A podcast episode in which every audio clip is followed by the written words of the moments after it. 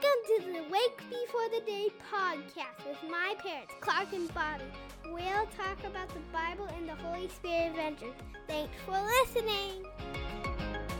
Hey, everybody. Thanks for joining us on the podcast today. Clark and I are in the studio, or we're, we're visually and audioly, and or what is it?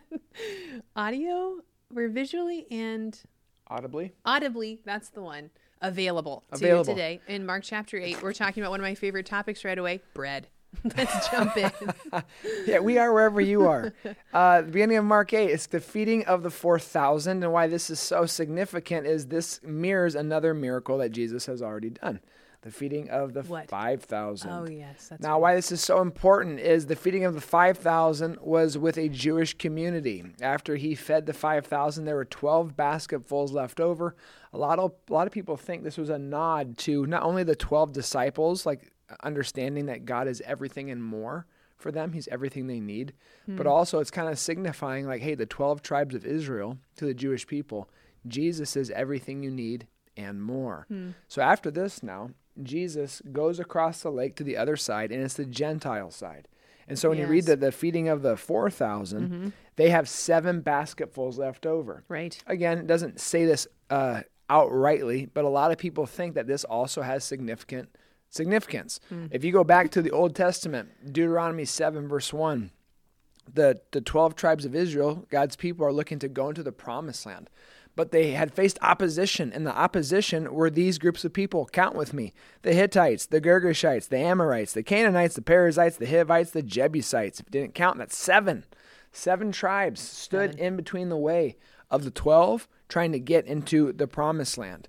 Another fun fact, or factoid, as Bobbie Jean's favorite word I is. I haven't said that in a long time because you continually since tell me that I say it. Yes. Uh, we go to Acts 13. They're retelling the gospel story, retelling the story of the Old Testament people being redeemed by God, moving into the promised land. And they said God overthrew the seven nations of Canaan. Right. In addition to this, when you go earlier in Acts and God's people um, were trying to figure out how do you take care of the people who are in need, Mm-hmm. they they bring in and ordain deacons. And how many Right. deacons do they ordain? Right. Seven. Seven, because the Hellenistic, the the Greek, the worldly, you know, people that are coming to faith needed someone to look after them. Yeah. And so it's like God is saying, "Hey, I left twelve basketfuls left over for the Jewish people, so you know I'm everything you need and more." Mm-hmm. And now for the Gentile people who think maybe this is like seven's a number of their world, whatever, I'm for them as well. Yeah.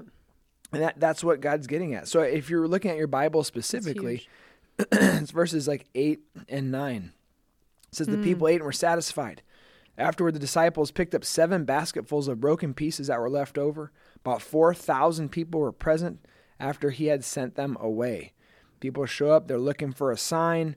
And Jesus sighed hmm. and deeply said, Why does this generation ask for a sign? Truly, I tell you, no sign will be given to it. Yeah.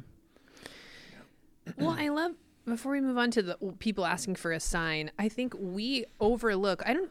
That's like a, actually a huge observation to note that there was twelve basketfuls, and not just that it was leftovers, but this specific number. Again, like the Bible's not putting. We're not receiving this information from John Mark as kind of just a random. Um, you know, a little. Here's a little info about how many were left over. No, it's actually really purposeful, Yeah, like if they you're put saying. it in there, it's for a reason. Yes, and then the same thing with the seven. So just to reflect on that, that Jesus, like the messaging there is Jesus saying, like I'm, I'm here for the the people of God who have you know been looking for a Messiah for this long, but I'm also here for people who haven't been looking. I'm more than enough for both these communities, and so that is so significant. I feel like as I sit with that and just wow, thank you God for that in the Bible and for this revelation that we can sit in and, and understand that you're more than enough, and the Jewish people though don't think that because they're like, show us again, show us again. We want Yeah. more bread. We want you to, you know, wow us with more miracles. We want you to show Mm-hmm. and kind of prove yourself and, and entertain us. And it's that kind of appetite for just uh Appetite. I know Bread. because we're talking about bread. Oh, wordsmith. I like it. um, that is never going to be satisfied. It's never satisfied, and Jesus knows that, and Yeah. that's why he's saying you you don't understand. You're not seeing what's going on, and this is actually part of a bigger movement that's happening in the Book of Mark because in the book of Mark, there's a movement in these first chapters that you see how everybody's wowed.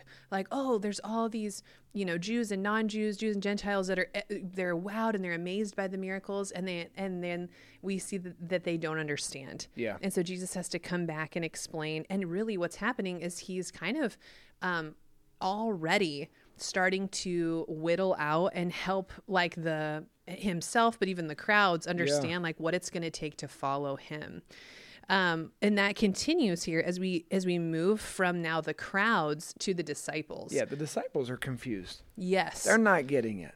and so that's one thing that happens here it's starting in verse 14 really through verses 21. 21 where jesus is saying he's kind of reiterating that i'm god for the the people of israel and for the people who mm-hmm. have generations of faith and i'm also god for the people who are new and incoming and the disciples are they're just kind of needing a little bit ex, ex, more explanation. So right here in verse 19, when I broke the five loaves for the 5,000, how many basketfuls, like we just said?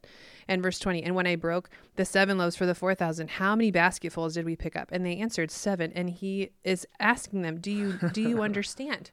Yeah. like no and so we're going to see in the next story um, how the healing of the blind man at bethsaida is actually such a huge story to understand because Yeah. it, it's not just about a healing of a blind man it's really about our understanding of jesus as god and seeing it through the disciples lens and it's it's it's, going to take Mm-hmm. it's time what the theologians call the Markan sandwich. So I don't know if you're a Jersey Mike's kind of guy or a Subway kind of gal, but they have this thing called the Markan sandwich where Mark writes and he writes with a method of making like point A. Then he'll tell another story, Yeah. point B, to support point A. And then he'll tell another story that's like point A. So it's like A, B, A. Bread, meat, bread.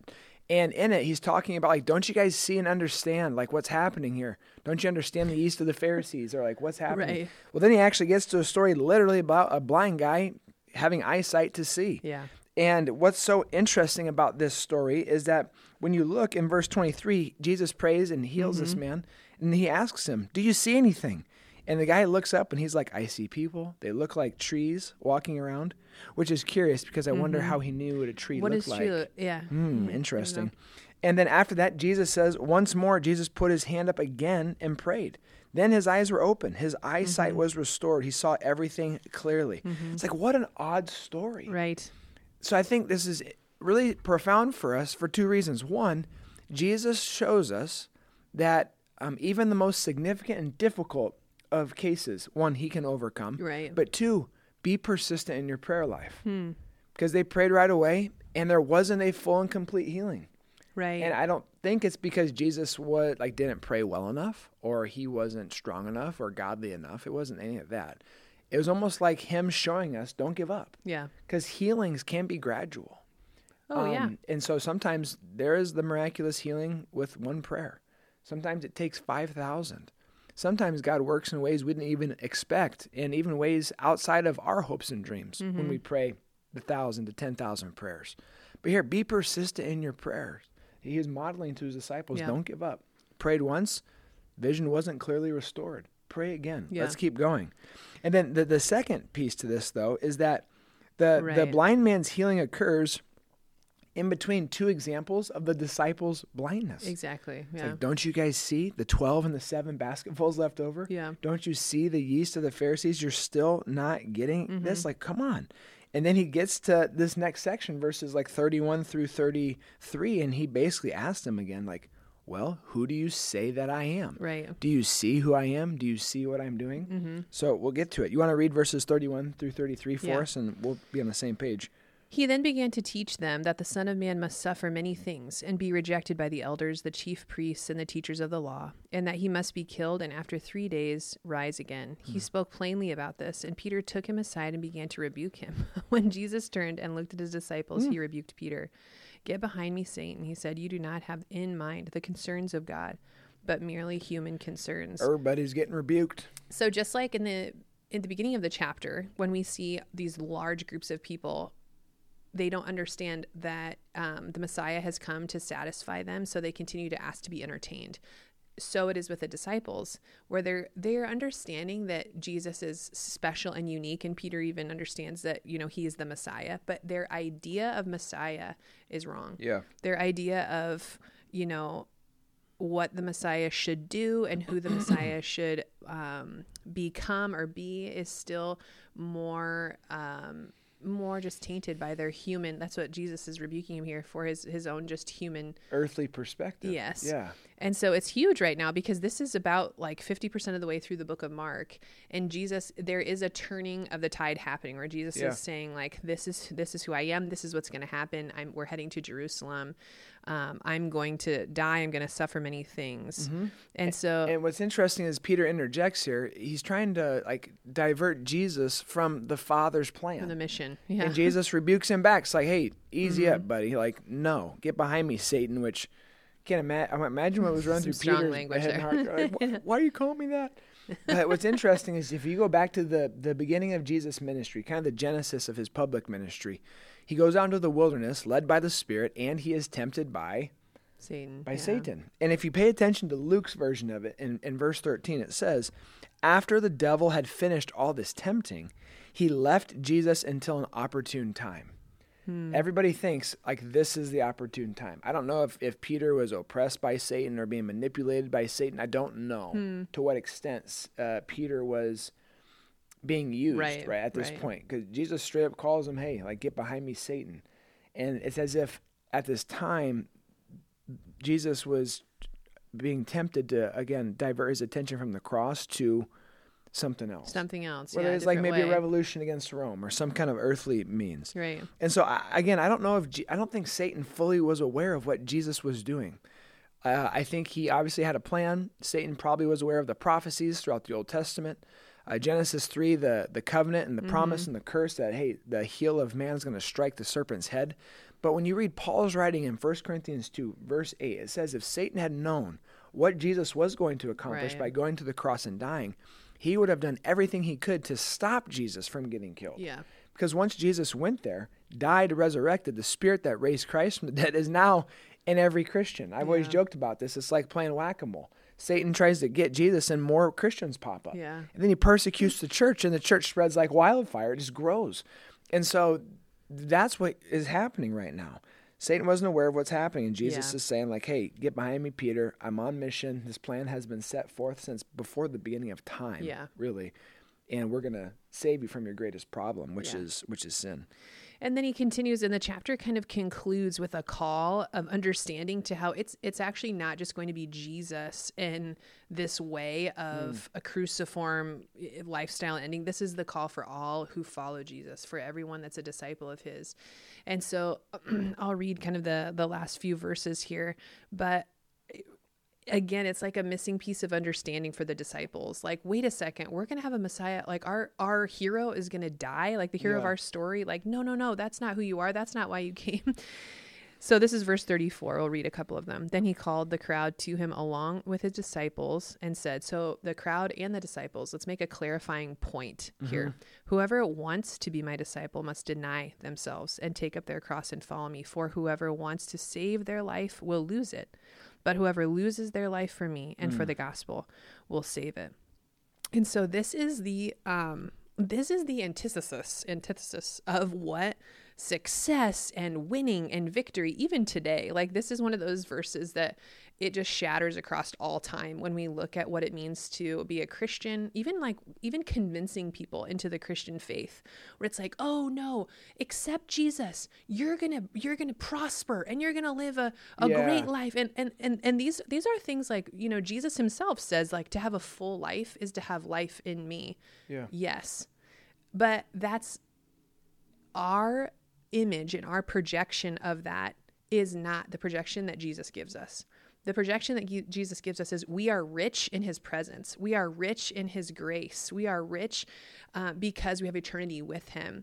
It's not um, earthly possessions. It's not, while these things are well and good, that's not the promise of Jesus. The promise is Jesus is life is going to be hard and, and I'm going to be with you in it, but you're going to need to de- deny yourself. Yeah. And just like I get up on a cross and, and I, um, and and I and I rise again. each day while I meet you with new mercies, you're going to get on a cross. You're going to carry your cross. You're going to you're going to die to yourself. You're going to live a life of self-denial unto me. And so the disciple really this is like a just kind of i can imagine being in the moment sitting there and kind of like i've give we've talked about this before like i've given all that i am to you i've mm-hmm. left my family I, my reputation is gone like yeah. it's shot um, I've experienced amazing things and I've and I've seen you know miracles happen and now I'm kind of wondering what's going on. Yeah, I, I just think call. about when when we invite people to follow Jesus, and people mm-hmm. like the Spirit's working in their life. I, am trying to be more brutally honest with like what that what, Jesus what, what, was. what Jesus yeah. asks of you. Yeah. And again, it's not just like these happy emotions right now, which mm-hmm. people usually are pretty excited, but it's often when we come to the end of our rope and like everything of the world hasn't satisfied. Right. It hasn't like um, brought satisfaction to or like what we're looking joy, for, or lasting yeah. joy.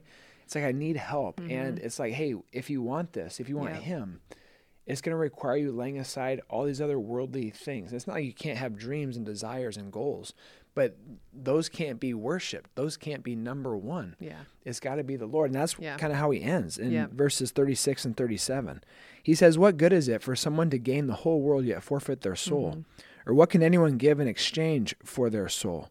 And in this, he's basically like, Your greatest need is your is your sin being um, healed and cured, and the world has yeah. nothing to offer you for that. Mm-hmm. Only a relationship with Jesus can. So, um, as you unpack Mark, and I, right now we're in the mid, literally fifty percent of the way through. Jesus is dropping these heavy, true statements because this is why he came. His time's coming. And yeah. Mm-hmm. every word and every letter of this chapter in this book is relevant for us today as we think about this. What does it look like for me to deny myself and pick up my cross? Yeah. Where have I been blinded by the world, my life, the mission that God's called me to, and right. Getting caught up with other things? It's like, all right, Lord, thank you for the Markan sandwich. Thank you, Jesus, for saying clearly who you are and why you came, because we really need that. So, thank you for joining us from Mark chapter 8. We're uh, excited to go the rest of the way with you and uh, climb the, the last 50% of the hill looking at the Gospel of Mark, and we hope that you'll join us for Mark chapter 9 tomorrow. God bless you. Talk to you soon. Lord bless you and keep you. Make his face shine on you and be gracious to you. The Lord turn his face towards you and give him his peace. Have a great day.